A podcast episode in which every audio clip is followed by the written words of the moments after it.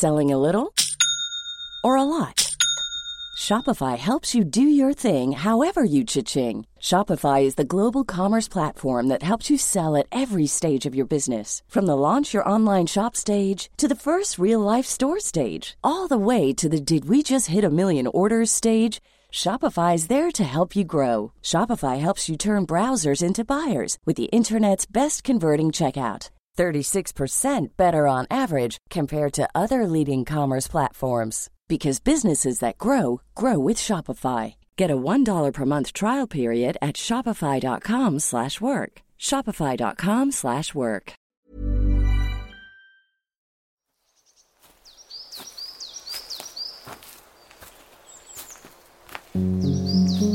Welcome back to part two of the Stompcast. Angela and I have really actually made some steps in already. We've enjoyed ourselves, good old stretch of the legs. It's very much cold and lovely and wintry, and we're wrapped up in lovely warm coats. So we're going to continue the Stompcast. I hope you're enjoying it, whatever time of year it is.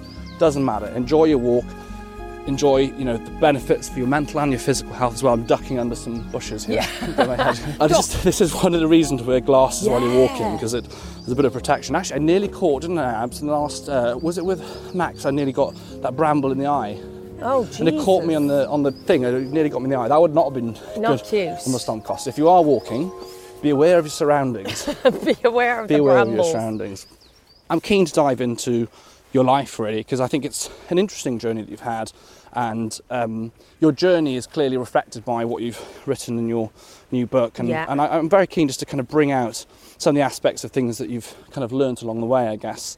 So tell us about you know where was childhood for you? What was it like? Where, what were the ups and downs of childhood? The ups and downs. So I Trials grew and tribulations. Trials and tri- um, I grew up in Meath, Irish, obviously. Uh, Meath, which In is case just, you hadn't in guessed, I mean, yes. horse didn't Yeah. give it away. so outside Dublin, but very much, like very much in the country. And it's funny, I was at a wedding at the weekend with my family, and we were talking about my sister's uh, daughter who had recently gone into Dublin, Yeah. and she was like, "Oh my God, there are so many cool things in Dublin, like sculptures and you know Dublin's normal cool, city very cool. things."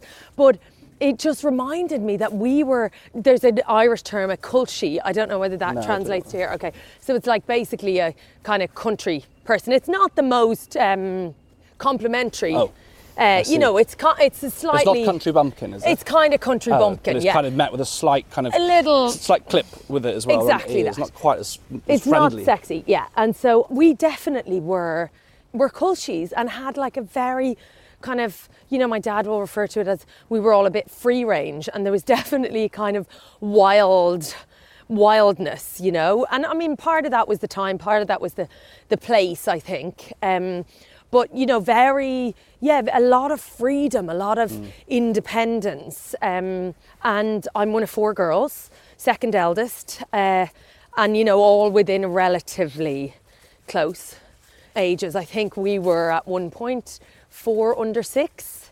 Wow. Um, wow, so wow, wow. busy, busy house. Busy for the fam. Yeah, busy Wow. house, and you know, quite traditional in the sense that my dad was the uh, was the provider, Mm-hmm. um, so he was out working a lot. what did he do? He's a builder. I see. I see. And so, you know, started actually in England on sites and then moved moved home, met my mom, um, and continued building and then set up his own construction company and, you know, did really, really well um, for himself, but had kind of, you know, he didn't have formal education, and that was something he was very passionate about, as was my mom, in making sure that we were educated in the formal sense. So that was a very much a, a priority, I think, for them. And then my mum was stayed at home to look after us, as she says.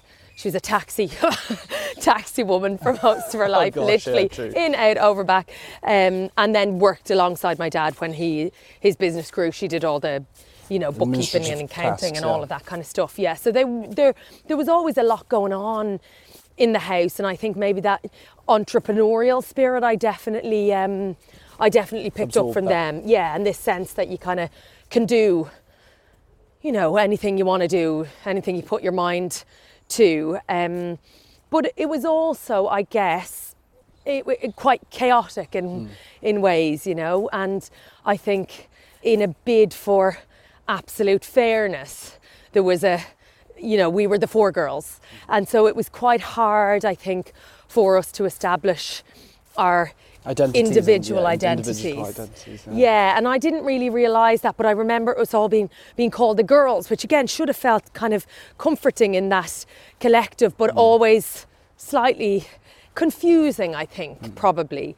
And again, with the best of intentions, Mm. but I think we sometimes struggle to know, you know, what like I certainly struggled, I won't speak for everybody else. Mm. I struggled to know what I liked, what was important to me, Mm. what I was into. It was kind of like, what, what do we like? You know?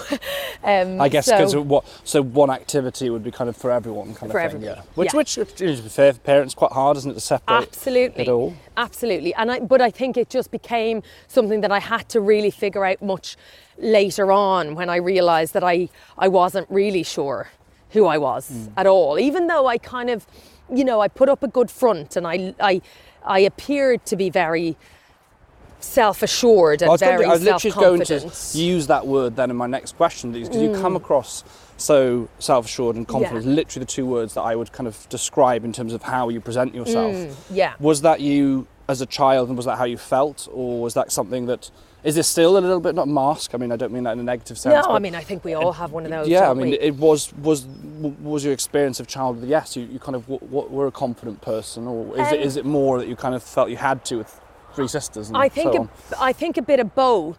Um, my idea about myself as a kid was that I was Hmm. that really sparky, confident kid, and I certainly had like you know charisma as a kid. So I'd go into a room and I, you know, you have energy. I be- think you have great energy. yeah. So I think I that was there, um, but I was also deeply, deeply sensitive, like super sensitive. Um, me. and ver- yeah, and sensitive souls.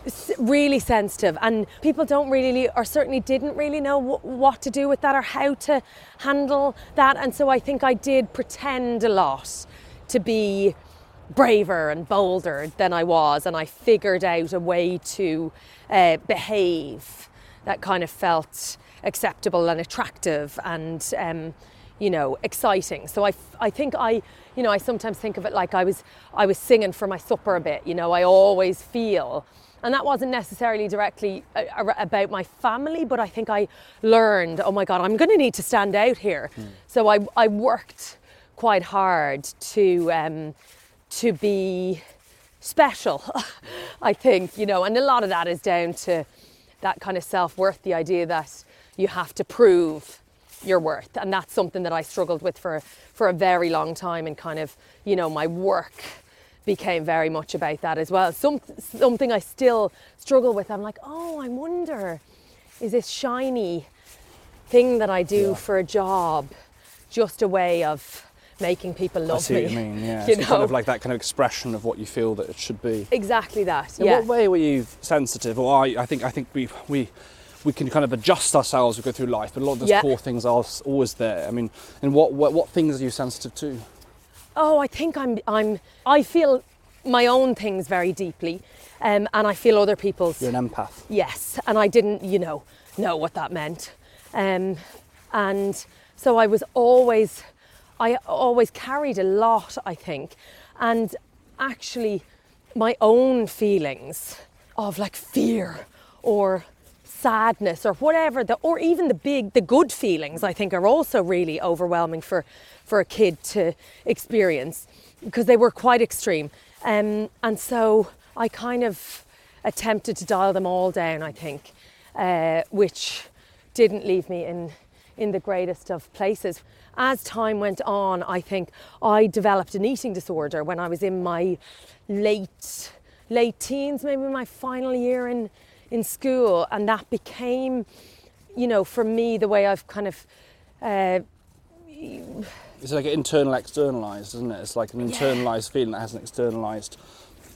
behavior production or yeah, behavior, whatever the Yeah. word. Yeah, behavior is probably the right word. Yeah, and I think it was. I mean, look, to me, it's a, it's an addiction. You know, it's like it's harder to uh, talk around it in the way you would alcoholism or or drug addiction, but it's essentially something that you you know, hide in. Mm. And when you say eating disorder, so of course we, I think a lot of people don't r- recognise things like binge eating or Yeah. overeating as, as, as an eating disorder, which Yeah. of course it is. course. Uh, it's any disorder of eating. Uh, what kind of eating disorder did you experience? So uh, it started with bulimia and then went basically, it was, you know, 15 years really on and off.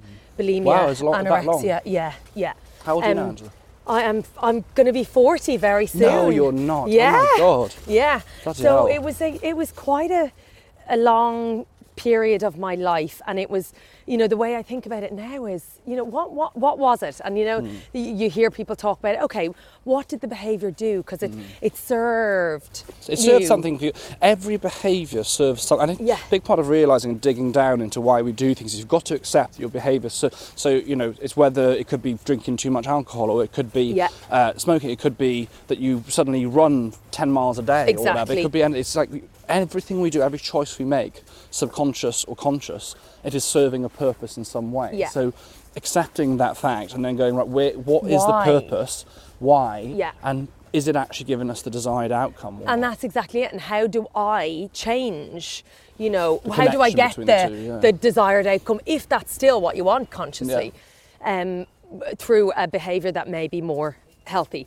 And so, but I think what it did for me was keep my world very Hmm. small because I think on the surface I'd created this identity that was all I was excited. I wanted to live life. I wanted to get out of my small town. I wanted to do big things. I knew I was destined for big things. And yet really deep down I was like I think I might miss my mum and dad. I, I Oh, was you. so afraid to be away and I was very anxious kid again when I when I look back and when I spoke to my sisters and I was like when I was going through the book I was like what were your memories and some of the real standout memories for me were absolute like separation anxiety and like mm, yeah quite Missing home. really missing home and but also being so wedded to this version Mm. of myself that was cosmopolitan and I was going to go places. Yeah, 20, 21st century woman doing whatever, don't need, don't didn't need family need anyone. or whatever. didn't need anyone. Yeah. and so I think my eating disorder made my world small actually and safe. And so it became this kind of constant companion for me actually. And I didn't have to if I was fixated on what I ate or what I didn't eat or what I binged or per, if I could create you know a day that was consumed by what was going in or coming out um, I didn't have to think about what I was going to do with my life or whether I really liked myself or if I would find somebody or if anyone would love me or if I fit in anywhere. And so it did become yeah like a friend that was pretty grim. Uh, actually very it was like very lonely and very isolating and and so misunderstood still and I think that's why What aspects are misunderstood? And do you think some of those misunderstood when you- as you're writing the book, Yeah. did kind of those? Did you kind of find yourself thinking about those preconceptions, and misconceptions, Yeah. thoughts that you know, almost looking back in life, going, oh, that maybe was different to what I thought, or maybe that's why I did that. Yeah, well, and I I think just generally, you know, me aside, I mm. kind of, I was like, okay, I'm not going to talk about that because I didn't want to be identified as that. As that. Okay, I see, didn't yeah. want to, you know, go on a red carpet in a year's time, having been through a stressful period, having be breastfeeding, having lost weight, and suddenly the conversation is around that. Or I was ashamed of it. Mm. Truthfully, I was like, oh my god, does that mean I kind of lost control, didn't I? And it's quite embarrassing. Am I going to be sitting at family meals? Mm. or with at meals with friends where they're looking at what I'm, you know, consume Because the thing is, you're if you're an alcoholic, you give up booze. Um, it's it's You can't give up food. you can't give up food, so it's like a, a very good point. battle every single meal, every single day, and so and and also I think. Um, and this is changing, but because it was historically recognised as a female problem, uh, I, I don't think there was much, um, I don't know, much. Uh, it wasn't, it was kind of, oh, it was a phase, wasn't it? It was like a vanity exercise. She'll grow out of it, or, oh, all girls want to be skinny. It's Or, the most damaging. Uh, so, thing, and? And, and the highest mortality Well, it, yeah, well, exactly. Anorexia nervosa has the high. Well, of all Ill- of all illnesses, twenty percent of if you have a diagnosis of anorexia nervosa, it's the highest mortality rate of all Oh, illness of all right? illness. Yeah, But like what? our cancer mortality rates are lower than than than, Which than is that. just bonkers. And yet, because, uh, yeah, I mean, and if you look at the average age of those dying with it as well, it's Yeah. just on every level, it's scary. And right now, Yeah.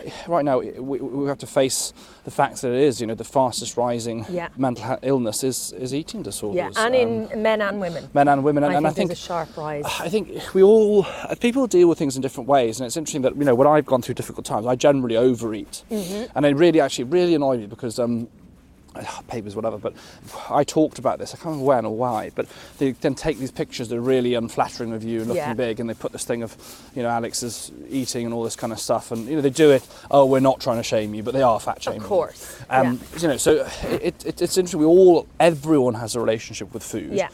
And I think, like everything in life, some levels of that is like there's some healthy levels and unhealthy levels, but then the extremes are dangerous, and the Yeah. eating disorders are, and anorexia particularly is at the Yeah. extreme end. But if you look at it, you know, in this country, so many people deal with things like stress Mm-hmm. and worry and even depression by overeating. And you know, when Yeah. my brother died, or when I've gone through difficulties in relationships, whatever, I, I find myself, my tendency is to massively overeat. Yeah. I wouldn't say so much binge eating, but I would just overeat for Well, a prolonged com- period of time. comfort, It's, it's comfort. soothing, it's it's your way comfort in a way, and I, you know, I and I've had a cor- bit of a correction in my weight, not because I'm, I actually don't know what I weigh. I don't, I don't know what my weight is, but I'm Yeah. aware that my weight has changed. Not, I'm not interested in that as a as a Metric, metric, yeah. but you know, my changes to my lifestyle and my health, and considering my diet again and what I'm eating has Yeah. corrected some of that. But it, it is hard. I think you know that point around the relationship with food. You you're always going to have a relationship with food because we need food to live. Yeah. It's like water. I mean, we have to have food and water, right? Yeah, and I think it's really difficult because it's so hard for people, for families, for friends. Because if you think of eating, you know, it's such a joyous, social, like all of our big moments in our lives are usually marked around a table. With either alcohol or food. Exactly. And so to suddenly be the one who's like the dread, I remember Christmas, that time of year, anything, there was like large years of my life where there was just dread around these big, Sure. you know, seemingly joyous moments where I would have to think about how I was going to control this, how I was going to manage it, how I was going to, you know, escape. And you're kind of lying to people, you're lying to yourself. Well, I think I imagine there's a lot of people listening now who've just kind of, you know, Christmas, New Mm-hmm. Year's, who probably really relate to that and think, Yeah. well, actually, th- this has been an. Might you might have just gone through that time, Yeah. you know? And what would you say to people who are? Because like, we know eating disorders are. Not only the rise, I mean, there, there are so many people with undiagnosed as well. I think, Yeah. peop- again, like every And other spectrum, disordered there's eating loads as people- well as eating Yeah, there's loads of people that have disordered eating. Yeah. You might have tendencies with food that, like, there's definitely tendencies I have that I've become more aware of and Yeah. so on. But yeah, what, what would you say to people if you are going, oh gosh, that has basically me this winter or be me this Christmas? Like, what, what do you say to them? I mean, I think it is that awareness first and first and foremost, because a lot of people do it subconsciously. They're like, or, or not that they're actively lying to themselves about over or under eating or restricting, um, but we're kind of, you know, knowing about something means that you maybe have to dig a bit deeper, you know. And I think it's a symptom, and the suggestion that an eating disorder is just, um, you know. So that The you pathology in itself, yeah, Exactly. it's, it's often the you know look at look at well one of the hypotheses which I think is I think I think is pretty strong, uh, you know, around the pandemic and eating disorders, the element of control. You take away children's ability to literally have any say of how they spend their lives Yeah. or days, then you know then the food becomes an element of control, comfort. It becomes Yeah. like well, a way that they can make choices. make choices in You their know? day in their lives. We look at like prisons and stuff. It's a similar-ish Yeah. story. I mean, the thing that you, the one thing that you can have some level of choice over is what you put in your mouth. Yeah, yeah. Um, so, so yeah, I but it's that awareness. You can't change anything. I, I go on about this Without all the that, time. yeah. You, you can't change a problem or find a solution until you're aware of it. Yeah, but also I think it's it's speaking to somebody, and I mean, Who did you talk to first? Talk well, I was just going to your. say speaking to somebody and then speaking often to somebody else okay. because see, yeah, yeah, there's yeah. so little understanding, and people's reactions are often nothing to do with you. They're a feeling at their own Hmm. failure to not have identified something. I remember my telling my mum and her taking. She didn't know what to do. Mm-hmm. you know, and and took me to our local GP. Yeah. And I was, I mean, at this point, and it was a long time afterwards that I got over it, if you want to use that term. But we, went down to the local doctor and I had been doing a bit of research around it and I was aware, I was like, this is not about me hmm. being fat or thin or it wasn't really about that, obviously. But I, I went down to him and he said, Oh yeah. Well sure look, all the girls now. All the girls want to be thin. And you know what? The best thing you can do is stop eating carbs. And I just thought, Oh oh, my. God. Angela, that's terrifying. Terrifying. That's so bad. I'm sorry. I'm so sorry. I, I always laugh because you just like you can't like knowing what we know now. I mean, Yeah. and often these things are not meant. I, I don't quite buy this thing that people don't like. It's just said with so little, so much ignorance and Yeah. so little understanding. But Yeah. that's so.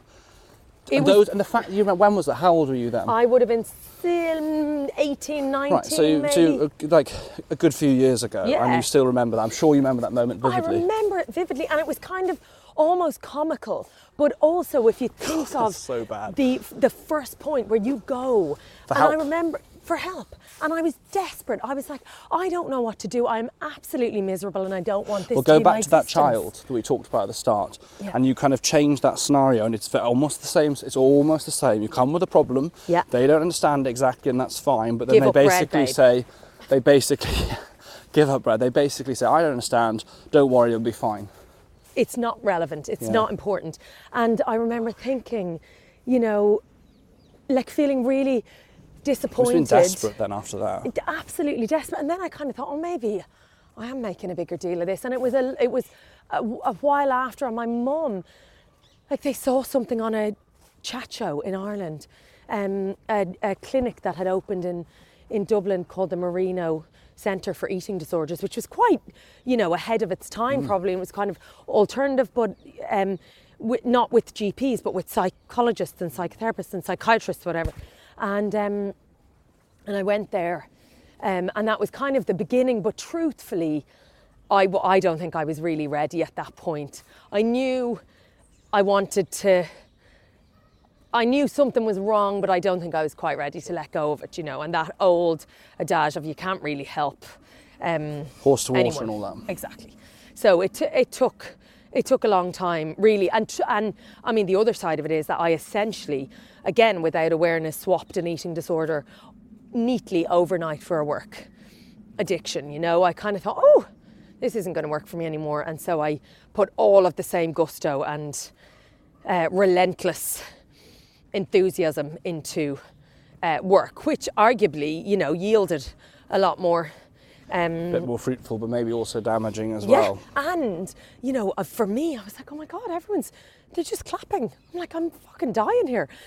so, you know, that kind of idea that I, I was again unaware that it was a, a very unhealthy. Um, Again, unhealthy that goes back to that point of that every decision you make serves something. And I, when I, I undoubtedly, the two things that I can, if I allow myself with that awareness, Yeah. Mm-hmm. at the point with that awareness, I'll eat a lot and I'll work a lot. Those are the two things that I will undoubtedly do. do. Yeah, because you're just like prolonging. Hmm. It's just avoidance of it, you know, with whatever distraction you're you're choosing, and some of them are, you know, more societally acceptable than others. But essentially, it's it's the same thing. It's a plaster, isn't it? Um, but I I notice uh, that I when I'm overwhelmed and feel like I've got a lot on my plate, instead of sitting down and going, okay, there's too much, I need to clear the decks, I pile on more. Hmm. And that's only a very recent awareness Realisation, for me. yeah. Yeah. And I'm like, oh my Because God. people are clapping, you're like, oh, do more of this. It Yeah. feels good. Well, Yeah. Or I feel good, I overwhelmed, feel so I'm like, my instinct is to go, attack it more. yeah, more, more, more. Scary, isn't Um, it? scary, yeah, and so unhealthy actually, you know. But um, How is Angela now?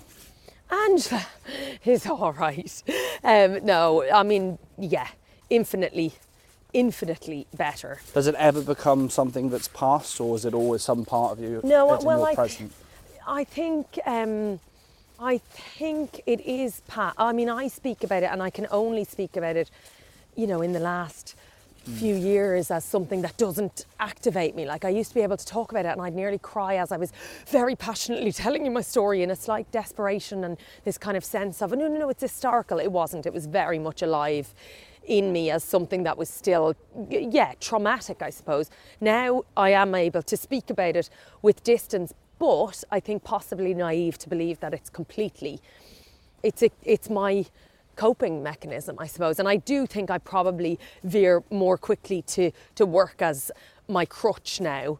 But it, it now, I've kind of made friends with it. So when I recognize that I'm, you know, too distracted for food, whatever way you want to dress it up, or I'm like eating my feelings, I kind of go, oh, hang on. This, is trying to tell me all- something. This, this cycle is trying to start again, Yeah. isn't it? You're trying to like pull the Yeah. pull the oxygen out of the flame before it starts building up the fire, and it's, Exactly it's recognizing, oh, there's a little kindling starting here. Let's suck that mm. oxygen out. Yeah. Yeah. Let's put it somewhere else. Put the oxygen into a different form. Exactly that. Or I kind of go, okay, I, this isn't something to be afraid of. This is like a little friend giving me a heads up that something's not quite right. Mm. Yeah. So I think, oh, okay, cool, thank you. Right, what do I need to what do I need to change? So I've kind of turned it from from being this demon that was trying to ruin my life into actually it was trying to help me, you know, in some Deal with that. Serve a purpose, as we said. way. Yeah, exactly. Um, but yeah, ba- back to your point of anyone who has, because I do think there are a million people who are, are are feeling it. It is to ask for help and keep asking for help until you get the right help and Yeah. speak to and recognise the wrong help because Mm, yes, we're yes, doing yes. we are coming on in tremendous leaps and bounds and speed. Mm-hmm. Um, I mean, we now have hubs supporting eating disorders that are starting in parts Yeah. of the country, so there are progress, and I think the training for GPs is improving. It's a long, long way away at Yeah. the moment, but and that's through no fault of the GPs. But if you don't give them the, the space The for the tools and- education yeah. and the time, given our pressure they're under, Mm-hmm. then they're not going to be able to, to spend their time in that area. Yeah. So essentially, we're going to put all the kind of support services that I think you could check out if you're struggling at the moment in the Yeah. notes. But Beat is a fantastic place that you can go and I Amazing. get support from, and I've worked with them before. That they're absolutely uh, incredible. And also, I mean, if you know, if you're if you're a young person. And then young minds are brilliant, and mind as well. There's kind of points of call, I would say, Mm-hmm. Yeah. to kind of start that. And, and if those feel too big, sometimes it feels too big to say Yes. something out loud because you can't put it back in. Write it down somewhere. I found writing as I was growing up a, an incredible tool to be able to process. And it was like private. I could stuff it under a mattress and no one could feel, but it somehow allowed for some of that chaos Well, ju- that lived journaling internally. feels a little bit like you know the modern like glossy wellness, but actually journaling is really powerful. And what a way Yeah. we would call it, writing, put it down in words, it Yeah. can and can really make a difference. And I would say as well, I think life, other shared life experience is very powerful. So you know, you talk about it in your book Joyrider, don't you? So kind of. Yeah. Uh, obviously, you're not writing that book as a treatment, etc., and so on. But it is helpful to hear other people's experiences, and often gives you empowerment. I certainly find. I mean, I'm going through accepting acceptance or trying to accept ADHD. Yeah. Um, and I find some of the most powerful, yes, there's brilliant support services, but some of the lived experience that I've read and well, it's someone you can it's what I relate see, to. you feel like so much more connected to. And, and to me, it's like it's hope, isn't it? Mm. You don't want to just survive and manage something. You want to look at somebody and go, "Oh my God, that looks like that life, at least from here, looks like Yes. something I could get on board with." And there is hope. And I think, you know, for me, growing up, it was Karen Carpenter who sadly.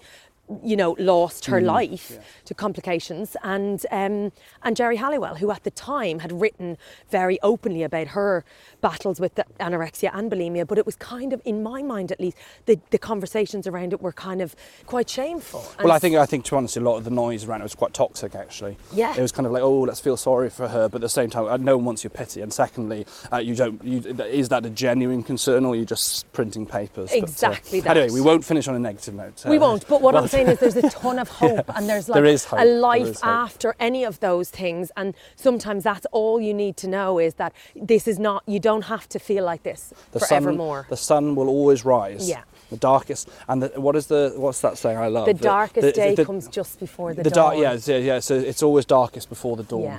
There we go. So, thank you everyone for enjoying part two of the the Stompcast, and we will see you well in part three.